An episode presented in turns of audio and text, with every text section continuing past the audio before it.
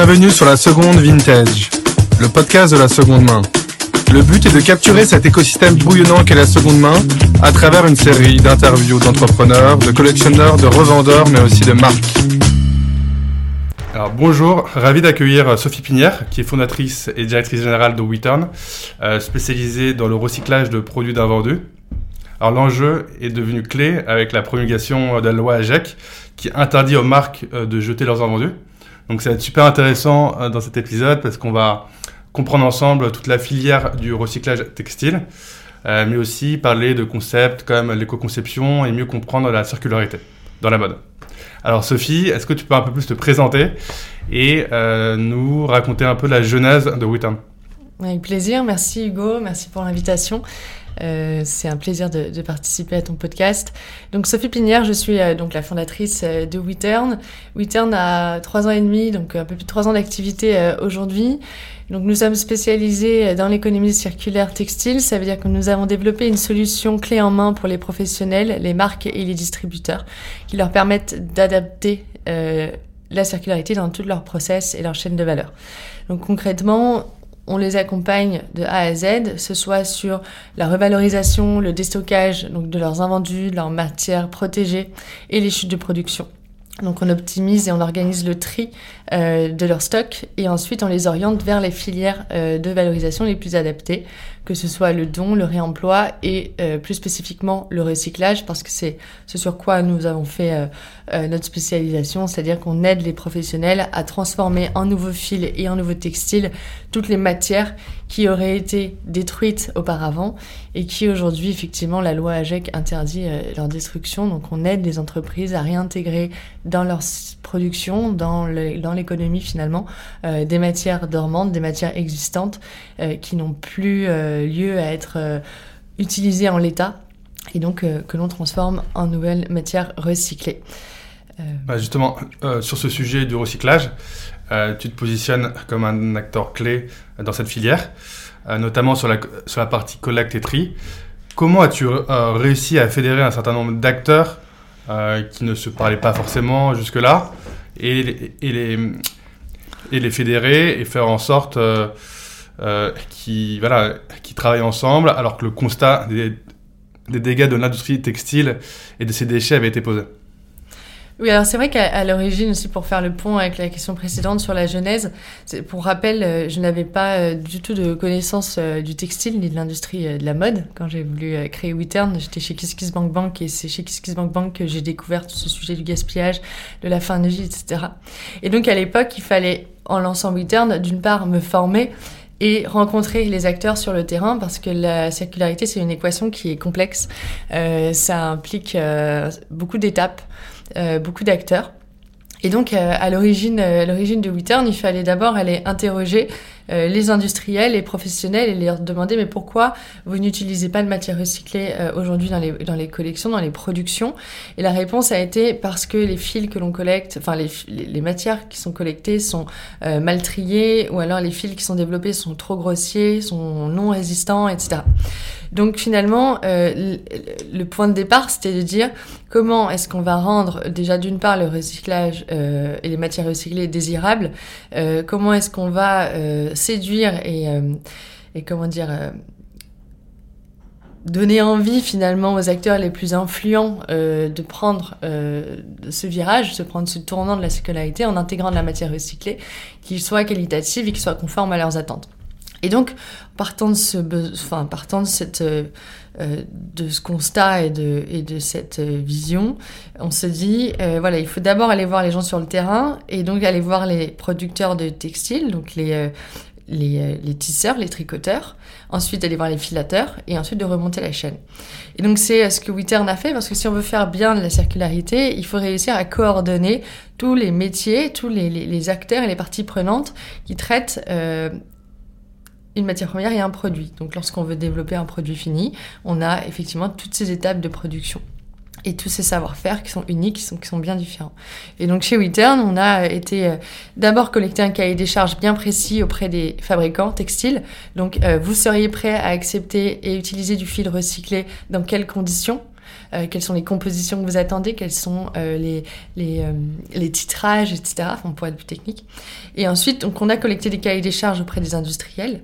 Et on est remonté au filateur et on leur a dit, bon, le filateur recycleur, pour développer ces fils qui seraient acceptés par les fabricants, de quoi avez-vous besoin comme type de gisement à recycler en amont? Et donc, à partir de là, on a construit une méthode de tri pour être euh, conforme au cahier des charges des filateurs, pour ensuite être conforme au cahier des charges des fabricants. Et donc, c'est là que Wittern a développé sa méthode de tri, qui est aujourd'hui unique sur le marché et on a, euh, on en parlera, je pense, euh, après, plus dans le détail. Mais donc Wittern met en relation euh, des, enfin coordonne toute la chaîne pour que la circularité soit efficiente et de qualité et à des prix accessibles. il faut mettre en place une solution logistique de collecte, de tri, de démantèlement qui soit industrialisable et qui soit d'un point de vue économique qui soit viable. Parce qu'aujourd'hui il y a un sujet lié à la qualité du recyclé, mais aussi à l'accessibilité du prix. Il y a, il y a vraiment un, de grosses attentes sur euh, le rapport euh, qualité-prix d'une matière recyclée. Et donc ça, c'est sur quoi Wittern s'est vraiment concentré. Et le côté aussi, surtout local, c'est-à-dire que euh, ça n'a pas de sens que de collecter une matière en Asie ou je, ou je ne sais pas dans quelle zone, enfin peu importe la zone, et d'aller la recycler dans un autre continent pour ensuite la retisser dans un autre continent et ainsi de suite. Donc le but, c'est de construire des boucles locales qui font intervenir des, des acteurs locaux. Locaux, j'entends vraiment dans le sens communautaire, européen. On est plus dans une approche où on va faire travailler et collaborer ensemble des vrais spécialistes historiques du textile, filateurs, tisseurs, tricoteurs, confectionneurs européens, dans une zone qui est extrêmement dynamique sur le sujet. Donc euh, France, Espagne, Italie, Portugal. Donc c'est là qu'on opère et qu'on qu'on assure toute notre chaîne de A à Z. Ok, très clair. Si on, si on revient sur la première étape, euh, l'étape jeu de collecte, euh, tu nous as parlé du cahier des charges qui était extrêmement précis. Est-ce que tu peux nous en dire un peu plus sur les critères sur les matières sélectionnées alors chez Wittern, on a, une, on a vraiment une volonté que de, travailler sur les matières naturelles, euh, parce que selon Donc il n'y a pas de matière synthétique Alors, les clients peuvent avoir des matières synthétiques, des matières naturelles, des mix matières naturelles synthétiques. Aujourd'hui, ce qu'il faut comprendre, c'est que les recycleurs filateurs, donc euh, on travaille en recyclage mécanique, donc on ne travaille pas en recyclage chimique pour l'instant. Euh, les recycleurs mécaniques sont spécialisés sur une matière première. Un recycleur de, la, de laine ne fait pas du coton et, inversement. Et cachemire, pareil. Donc si vous voulez, il faut euh, en amont savoir très bien isoler et, et, et, comment dire et trier l'eau par l'eau les, les, les, matières de nos clients. Donc on va on va analyser leurs inventaires, leurs stocks, que ce soit des produits finis, que ce soit des rouleaux de tissu ou que ce soit euh, des chutes de production, on va donner des consignes extrêmement strictes à ne pas mélanger les matières premières ensemble. C'est possible les couleurs, faire des, lots vraiment bien distincts entre le clair, le foncé et le coloré. Et enfin, on va aussi regarder la contexture. Donc il y a vraiment trois critères, trois variables qui sont clés aujourd'hui pour apporter la matière première la plus homogène possible chez un recycleur filateur. Donc aujourd'hui, nous, on s'est concentré sur les matières naturelles parce qu'on estime que euh, le recyclage a pour but vraiment de, de préserver un maximum euh, les ressources qui vont seront les plus exposés à des pénuries. Euh, donc à mon sens, c'est prioritairement la matière naturelle. Euh, on a mis de côté pour l'instant les matières coton, euh, laine, cachemire. On accepte dans certains lots des mélanges jusqu'à 20% de synthétique. donc voilà, on va vraiment avoir des lots qui soient du 100% et des lots où il y a un peu de mix matière. Et donc on a une quarantaine de lots aujourd'hui qui sont stockés et massifiés chez notre partenaire Cèdre à côté d'Orléans.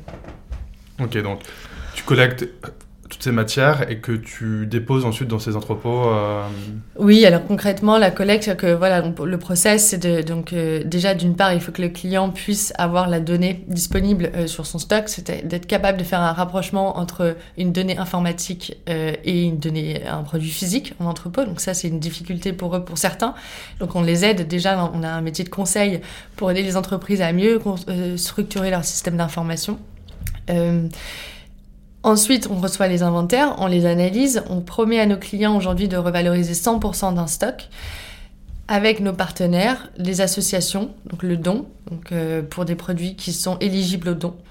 Ensuite, euh, au, réemploi ou à la réutilisation, type euh, upcycling ou plateforme de revente pour, comme Nona Source, par exemple, pour les matières, les rouleaux. Donc là, on va vraiment s'intéresser à, la présence ou non de propriété intellectuelle sur, sur les matières. Donc là, le client nous signifie ce qui est protéger ce qui ne l'est pas dans son inventaire. Et ensuite vient la troisième euh, filière, donc la troisième voie, c'est le recyclage. Donc Wittern ensuite sélectionne euh, parmi ceux qui restent, ce qu'il reste dans l'inventaire, les matières éligibles, donc euh, à notre cahier des charges, matières naturelles, on organise le tri, les lots, on émet les packing lists pour les clients. Et c'est ce tri justement, tu nous as dit que tu avais développé ta propre méthode, est-ce que tu peux nous parler un peu plus du cadre autour, du, autour de ce tri? Oui, bah alors c'est euh, ces fameux trois, trois variables, trois critères, contexture, ah, couleur, euh, composition. Euh, et donc, à partir des données disponibles dans l'inventaire, c'est un, une sorte de micro-algorithme, on va dire ça comme ça, où finalement on a tout automatisé. À l'époque, on a fait ça euh, à, la main sur Excel. Enfin, c'était manuel sur Excel euh, pendant deux ans. ça devenait extrêmement chronophage, surtout le compte tenu des inventaires qui devenaient de plus en plus nombreux. Donc, on a développé Valo, qui est une plateforme SaaS dans laquelle on a intégré à la source tous les, les méthodes de tri et de sélection de l'association, qui elle va regarder la taille des produits, la quantité disponible. Euh, on a intégré les règles de, gestion de Nona Source, de Beglari en fabrique, c'est d'autres acteurs d'upcycling comme Losange, où eux, ils vont regarder principalement euh, la disponibilité, la quantité du stock, euh, la qualité, la matière première, etc. Et ensuite, nous, on va regarder, les critères qu'on garde, c'est composition, couleur, contexture, c'est-à-dire que tu, tu ne mets pas dans un même lot un jean en coton, tu pourrais avoir un jean qui est 100% coton et une chemise en popeline qui est 100% coton, sauf que la contexture, vous voyez bien, c'est pas la même, c'est pas la même matière. Donc les, fibres, les fils ne sont pas, euh, c'est-à-dire ça peut être de la maille, ça peut être de la chaîne, du chaîne trame parfois. Selon les, en polo par exemple, 100% coton en maille, un jean est 100% coton en chaîne et trame. Donc on a aussi donc cette euh, l'aspect contexture est importante, c'est fait partie des demandes des euh, des, des, des filateurs. On n'obtient pas la même qualité de fil et de fibres selon euh, la matière d'origine. Donc du coup, on a vraiment des lots euh, très très homogènes et donc c'est euh, avec ces différentes informations qu'on a pu construire notre, notre règle de tri et de gestion. Et donc l'outil Valo en fait automatise et dès lors qu'il reconnaît un nom de produit ou un nom de contexture, une couleur et une composition, il va ensuite directement envoyer le, produit dans un lot. tous nos lots, c'est des noms de pays, par exemple USA, c'est tous les denim foncés. Euh, et, une fois que la plateforme a trié euh, ce qui part en recyclage, elle oriente le reste vers des plateformes, vers des solutions d'effilochage pour, euh, pour faire plutôt de la boucle ouverte. Ça veut dire tout ce qui est isolant pour le bâtiment, tout ce qui est rembourrage pour l'automobile. Et, et, puis tout ce qui ne peut vraiment pas être valorisé par les premières filières part en destruction, mais on appelle ça le combustible solide de récupération, CSR. Et grâce à ça, ça permet de générer de l'énergie et du granule pour, pour différentes euh, zones, euh, notamment des, villages et des villes en périphérie qui peuvent s'alimenter en, énergie. Mais ça, c'est vraiment pour des matières qui sont complexes, type euh, élastane ou trop de mélange. Quand on a des produits qui sont extrêmement mélangés en viscose, coton, polyester, voilà, aujourd'hui, c'est le CSR qui est retenu. Donc l'objectif pour nous, c'est de maximiser, d'optimiser un maximum les taux de dons, de réemploi, enfin réutilisation, dons et, upcycling, recyclage. Ok, donc là tu m'as parlé des filochages, donc là tu descoutures euh, euh, bah, bah, le vêtement que tu as et donc, et donc et tu vas obtenir une nouvelle fibre. Euh, mais ensuite pour la partie filature, il faut que tu rajoutes des fils vierges pour rendre le fil plus résistant.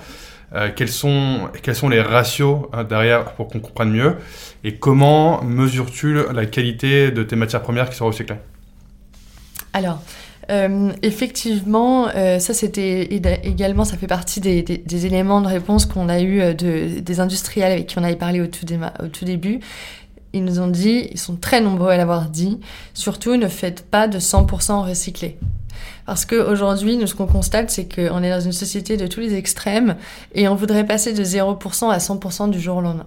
Sauf qu'il faut bien comprendre, encore une fois, qu'au milieu, il y a des acteurs des industriels qui travaillent la matière et qui la, et qui la transforment, qui la tissent ou qui la tricotent. Et eux, ils ont des outils industriels qui ne sont pas faits, qui ne sont pas préparés à des fils 100% recyclés où la fibre est beaucoup plus courte, donc beaucoup plus fragile. Et donc, euh, mettre des bobines de fil 100% recyclées sur leur machine, ça casse en permanence et qu'il faut systématiquement remettre le fil sur la machine. Donc bref, euh, donc partant de là, on a dit ok, donc on va déjà l'objectif c'est de prouver qu'on peut faire des matières recyclées de qualité et on va y aller progressivement. Donc aujourd'hui on intègre, euh, aujourd'hui on est entre autour de 50% de matières recyclées dans les produits. Grâce à ça, ça nous permet de déjà de valider un niveau de qualité, de séduire et de convaincre euh, nos prospects qui sont des prospects plutôt historiquement luxe premium euh, et aujourd'hui, on, voilà, on, arrive à, s'aligner avec leur cahier des charges qualité. Donc euh, là, c'est euh, une première hypothèse et un premier pari qui est levé finalement. Avec 50% de recyclé, on, arrive à atteindre des niveaux de qualité satisfaisants et les fabricants, eux, ne se plaignent absolument pas d'un fil qui casse en machine. Donc effectivement, le process pour ajouter de la matière recyclée et, la, mélanger de la matière recyclée et de la matière vierge, c'est qu'aujourd'hui les produits sont bien triés ils sont, euh, quand c'est un produit fini, on a des ateliers de délissage ou de dégriffage. Ça veut dire qu'on va retirer les boutons, voilà, tout ce qui est point dur, boutons, euh, zip, etc. Ce qui pollue euh, ensuite au recyclage, du coup, ce qui, qui, va abîmer la machine. Donc, on, on, fait vraiment, on récupère la matière première brute, on démantèle le produit. S'il va en don, on le dégriffe, c'est-à-dire qu'on change, on, fait disparaître la marque, on change un logo pour en mettre pas un, un autre. Mais quand ça part en recyclage, c'est du délissage. Et là, dans quel cas, on retire vraiment tout ce qui est polluant. On découpe le produit, donc il faut plus qu'il ait des valeurs marchandes. Ça, c'est la, demande des clients. Ça, c'est extrêmement important, l'aspect sécurisation. Donc, chez, chez enlever tous les logos, les, ouais, les étiquettes, euh, les logos, les, euh, euh, les boutons, les zips, on les rend au client. Il y a un service de mercerie, c'est-à-dire que si le client veut récupérer les boutons, les zips, etc., pour les réutiliser plus tard, les zips moins, mais peut-être les fermetures éclairs, les, les, on appelle ça, euh, donc tout ça on réunit, on met de côté, on découpe les produits, on les met en balles. Ça arrive chez les filateurs recycleurs, ça passe dans des machines d'effilochage, de défibrage, c'est-à-dire qu'on va déchiqueter concrètement, on va déchiqueter ton produit, on va récupérer euh, sous forme de fibre. Cette fibre elle va être mélangée à de la fibre de coton ou de laine ou de cachemire. Enfin, en tout cas le but c'est de faire du 100%. Donc quand on arrive avec un lot de coton, on remélange avec une fibre de coton vierge. Euh, ça passe dans des machines qui, qui font un mix matière, un mix de fibres, ensuite un compactage, euh, mise en ruban. Donc en fait, les, progressivement, on allonge, on allonge, on allonge les fibres les unes avec les ailes, euh, les, les unes entre elles. Et après, on passe en machine euh, de filature euh, pour obtenir ces fameuses bobines qui sont ensuite revendues, distribuées à des fabricants, tisseurs, tricoteurs pour développer des nouvelles matières. Ok, donc on a la bobine et ensuite euh, il y, a des spécialistes du tissage qui vont en faire euh, genre un tissu. Donc ça c'est les donc ça c'est les tissus euh, de la marque genre ingrédients MTR. Est-ce que tu peux nous parler un peu de tous ces textiles, de tous ces tissus qu'on peut voir là? Parce que là on est dans tes bureaux chez Wittern et on voit qu'il y a énormément de très jolis tissus MT. Est-ce que tu peux nous, un peu enfin, nous les décrire et, nous dresser un peu la typologie de ces, de ces matières recyclées? Euh, oui, alors j'irai là où je peux aller, c'est-à-dire que comme tu le sais, je ne suis pas une, technicienne à l'origine du textile, on a des, ingénieurs en interne qui, qui le métier au quotidien. Néanmoins, pour reprendre effectivement l'historique de, MTR, MTR ça veut dire c'est un diminutif de matière. Euh, c'est la marque ingrédient qu'on a développée. Aujourd'hui, euh, le but était assez rapidement de faire la preuve du concept, c'est-à-dire qu'on est capable de boucler la boucle. Donc au bout de deux ans, Wittern a démontré vraiment de la boucle fermée. Quoi. La boucle fermée, c'est-à-dire de montrer qu'en fait aujourd'hui, euh, le chiffre qui remonte le plus souvent, c'est qu'il y a aujourd'hui 1% de déchets textiles qui sont en préconsommation, donc euh, invendus, ou en post-consommation, donc usagés, qui sont réutilisés, recyclés en boucle fermée. On, parle de taux de recyclage de 30%, etc., mais en fait, ce ne sont pas du vrai recyclage, parce qu'on parle de chiffon industriel, on parle de non tissé, donc d'isolant. À mon sens, ce n'est pas ça. On parle aussi, pour moi, enfin, euh, quand on parle euh, de recyclage dans le textile, et, c'est un peu, euh, c'est un peu fallacieux. C'est souvent euh, du polyester recycllé qui viennent de bouteilles en plastique, en fait, aussi, non? Il y a aussi beaucoup ça. Alors, ça, c'est fait beaucoup en, en, Asie, effectivement. Alors, ça, on est, nous, on n'est pas du tout des, des, des fervents défenseurs de ça, parce qu'effectivement, euh, ce qu'on défend, c'est la vraie boucle fermée. Une matière première est, a un usage bien défini. Le plastique, à mon sens, a un usage d'imperméabilité et de conservation euh, à l'origine de l'alimentaire et, euh, et, de protection de l'humidité. Donc euh, dans le textile, ça doit vraiment, à mon sens, s'arrêter uniquement à un usage sport, outdoor, extérieur. Et effectivement, et, et, le but, c'est de les matières premières doivent être durablement réutilisées dans nos économies, dans nos systèmes de production pour un même et unique usage. Donc le textile, c'est ce qu'on défend, c'est d'avoir un textile euh, qui avait un usage euh, prêt à porter aux matières qui en redevienne une autre. donc chez WeTurn, on a, voilà, c'est vraiment ce qu'on défend. Et donc on a développé MTR, donc une collection aujourd'hui d'une trentaine, quarantaine de, de références qui sont à partir, en fait en coton, en cachemire, en laine. Nous avons, euh, au démarrage, nous avions des matières extrêmement euh, sobres, extrêmement euh, limitées, parce qu'on voulait d'abord démontrer sous quelques références de jersey, de molleton, ce qu'on était capable d'obtenir, avec des effets toujours un peu chinés qu'on avait dans nos premières matières.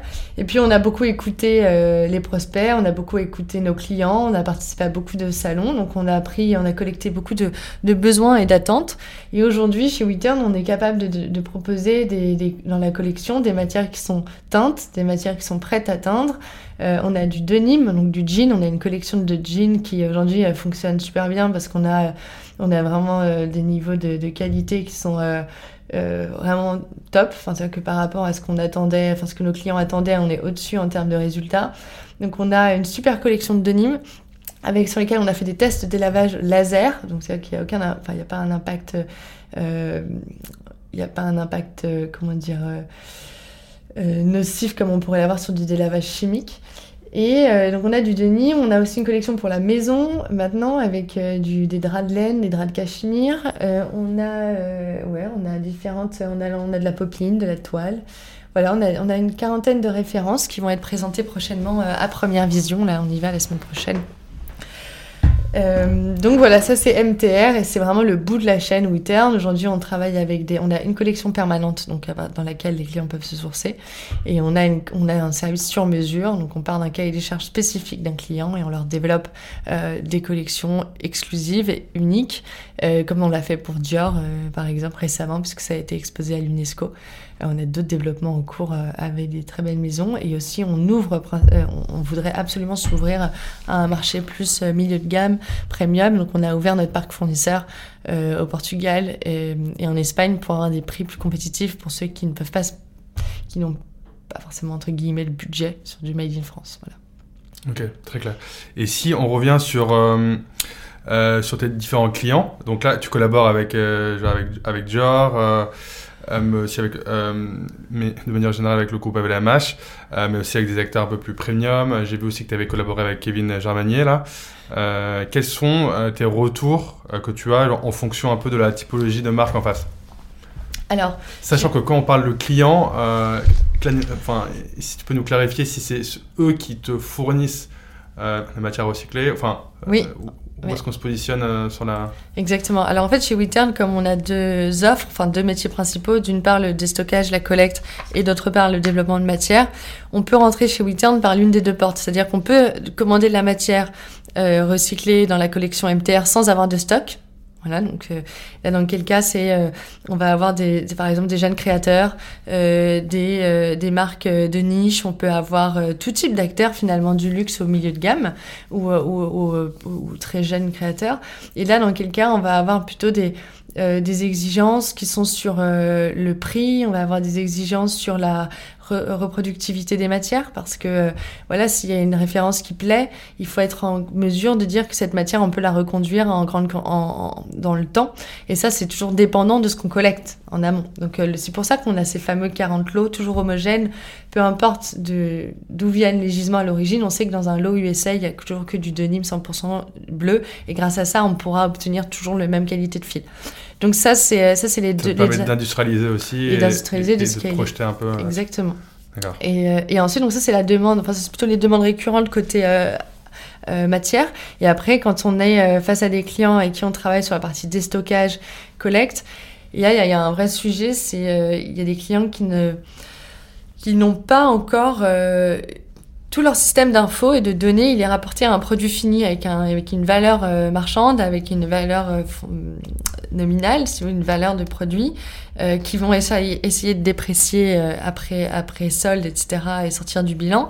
Et finalement, nous, ce qu'on regarde, c'est la matière première, la composition, et le lieu de stockage, les quantités disponibles, etc. Et donc finalement, la difficulté pour certaines marques, c'est de, retravailler tout leur système d'infos et de données sur les stocks. C'est pas forcément de regarder que le produit fini, mais aussi de, créer des bases de données sur euh, l'information de la matière première, la composition, et de savoir faire un rapprochement entre une information digitale, donc euh, un logiciel, et, une et un produit, de le savoir exactement où il est stocké physiquement dans les entrepôts.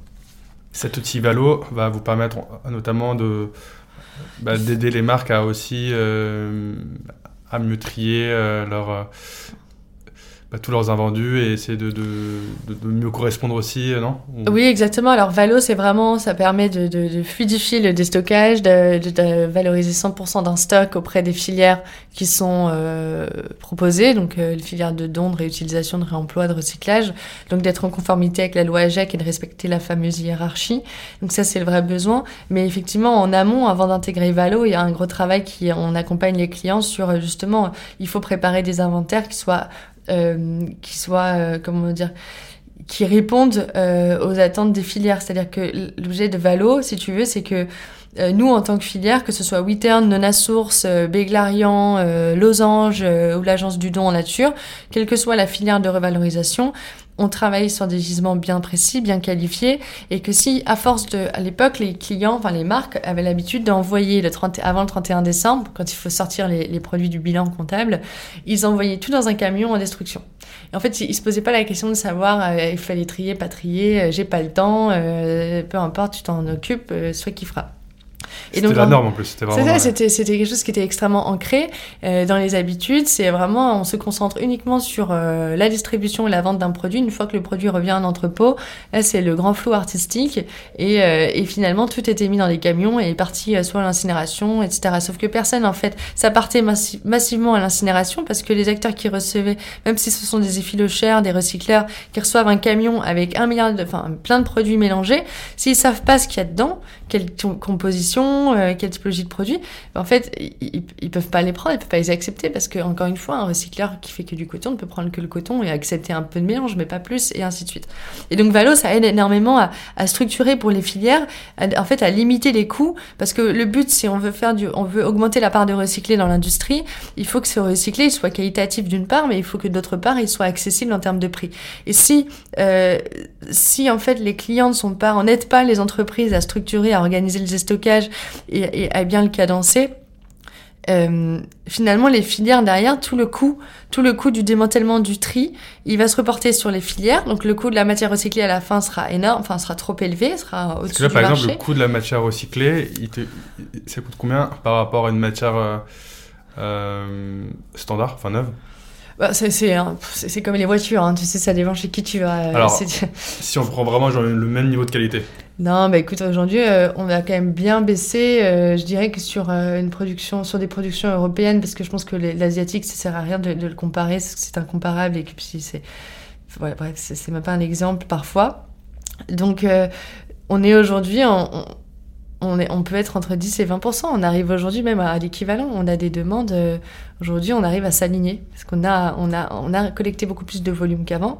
Donc, on arrive chez nos filateurs avec des, des tonnages euh, plus importants, plus intéressants. Donc, aujourd'hui, ça nous fait baisser. Euh, du coup, on, a, on est sur une économie d'échelle. Donc, on a des prix dégressifs et on a un prix fil qui est beaucoup plus intéressant au kilo. et donc, derrière, nos matières, de la même manière, s'alignent avec les prix du marché. Super intéressant, ok. Et si on, regarde maintenant à tes projets de développement, euh, parce que là tu nous as parlé beaucoup de, de produits euh, invendus, donc là c'est de la, la pré-consommation. Est-ce que tu as envisagé de faire de la post-consommation, euh, sachant qu'il y a un énorme challenge, c'est que euh, la plupart de ces produits sont en très mauvais état. Je crois que selon la dernière étude Accenture euh, IFM, c'était 95% de ces produits qui étaient en mauvais, qui étaient en mauvais état. Alors c'est intéressant parce que tout démarrage, euh, quand je voulais créer WeTurn, la première personne avec qui j'ai parlé, c'est euh, Adèle Rink qui travaille chez Refashion, parce que les bureaux de Refashion étaient en face de ceux de KissKissBankBank. Et donc quand j'avais été la voir, je lui avais dit, quel était le projet avec WeTurn, parce que ce qui m'avait le plus choqué à l'époque, c'était les, décharges. Donc c'était en 2017 à l'époque, j'ai vraiment j'en prenais connaissance. décharges à ciel ouvert, et donc le projet était légitimement de dire, bah, je vais collecter, je vais aider à recycler tous ces déchets post-consommation, donc usagés, et les réintroduire dans la boucle. L'origine, c'était pas les invendus. Les invendus, c'est arrivé après parce qu'il y avait un manquement pour moi, pour les professionnels, il y avait un, un trou. mais et là, elle m'a répondu, le problème du post-consommation, c'est euh, que tu ne connais pas la, composition. Euh, tu ne connaîtras pas la composition. Euh, souvent, les étiquettes sont manquantes. Le tri manuel est extrêmement compliqué. Les technologies de tri optique sont pas forcément au point ou disponibles sur des volumes industriels. Là, c'était il y a 5 ans, hein, comme on, parlait de ça, 4 ans. et donc, aujourd'hui, chez WeTurn, on est prêt progressivement à intégrer du post-consommation. On a été chez GBTEX en début d'année. On a fait, c'est un centre de tri textile dans l'heure. Et l'idée, c'est de, comprendre, eux, comment, quelles sont leurs contraintes, sur quels critères ils trient. Et effectivement, on est très loin. C'est-à-dire que nous, on est vraiment, on a une méthode de tri qui est extrêmement spécifique et qui est compliquée à mettre en place pour le, pour le post-conso. Euh, par contre, on peut revoir le niveau de granularité et aller dire, et ne s'adresser qu'à une typologie de flux. Par exemple, ne prendre que du denim non élastique, enfin, en faire, euh, avec un minimum d'élastane. Il faut, que les, les, trieurs euh, soient euh, formés à, à, cette, à cette, à cette comment dire, manœuvre, entre guillemets, parce qu'il faut savoir reconnaître manuellement un produit et, visuellement. Donc ça, on va, on va le tester progressivement. Ou alors, on a des demandes sur des, de l'événementiel, on a des demandes sur certaines typologies de projets où c'est du pur homogène. Et dans quel cas, oui, on par exemple, des blouses et des uniformes, de plus en plus on apprend sur ces gisements-là. Ok, alors si on parle maintenant un peu plus de l'écosystème, euh, donc tu es très active au sein de la Fédération de la mode circulaire, euh, quels sont les combats que tu aimerais pousser euh, cette année chez eux? Alors c'est marrant parce qu'on avait le conseil d'administration de la FMC hier soir, donc on est en train de... Il nous présente euh, la roadmap, enfin la feuille de route de l'association cette année. Donc WeTurn est actif, euh, membre actif depuis euh, la création. On soutient énormément le, travail qui est fait par Maxime et, ses équipes.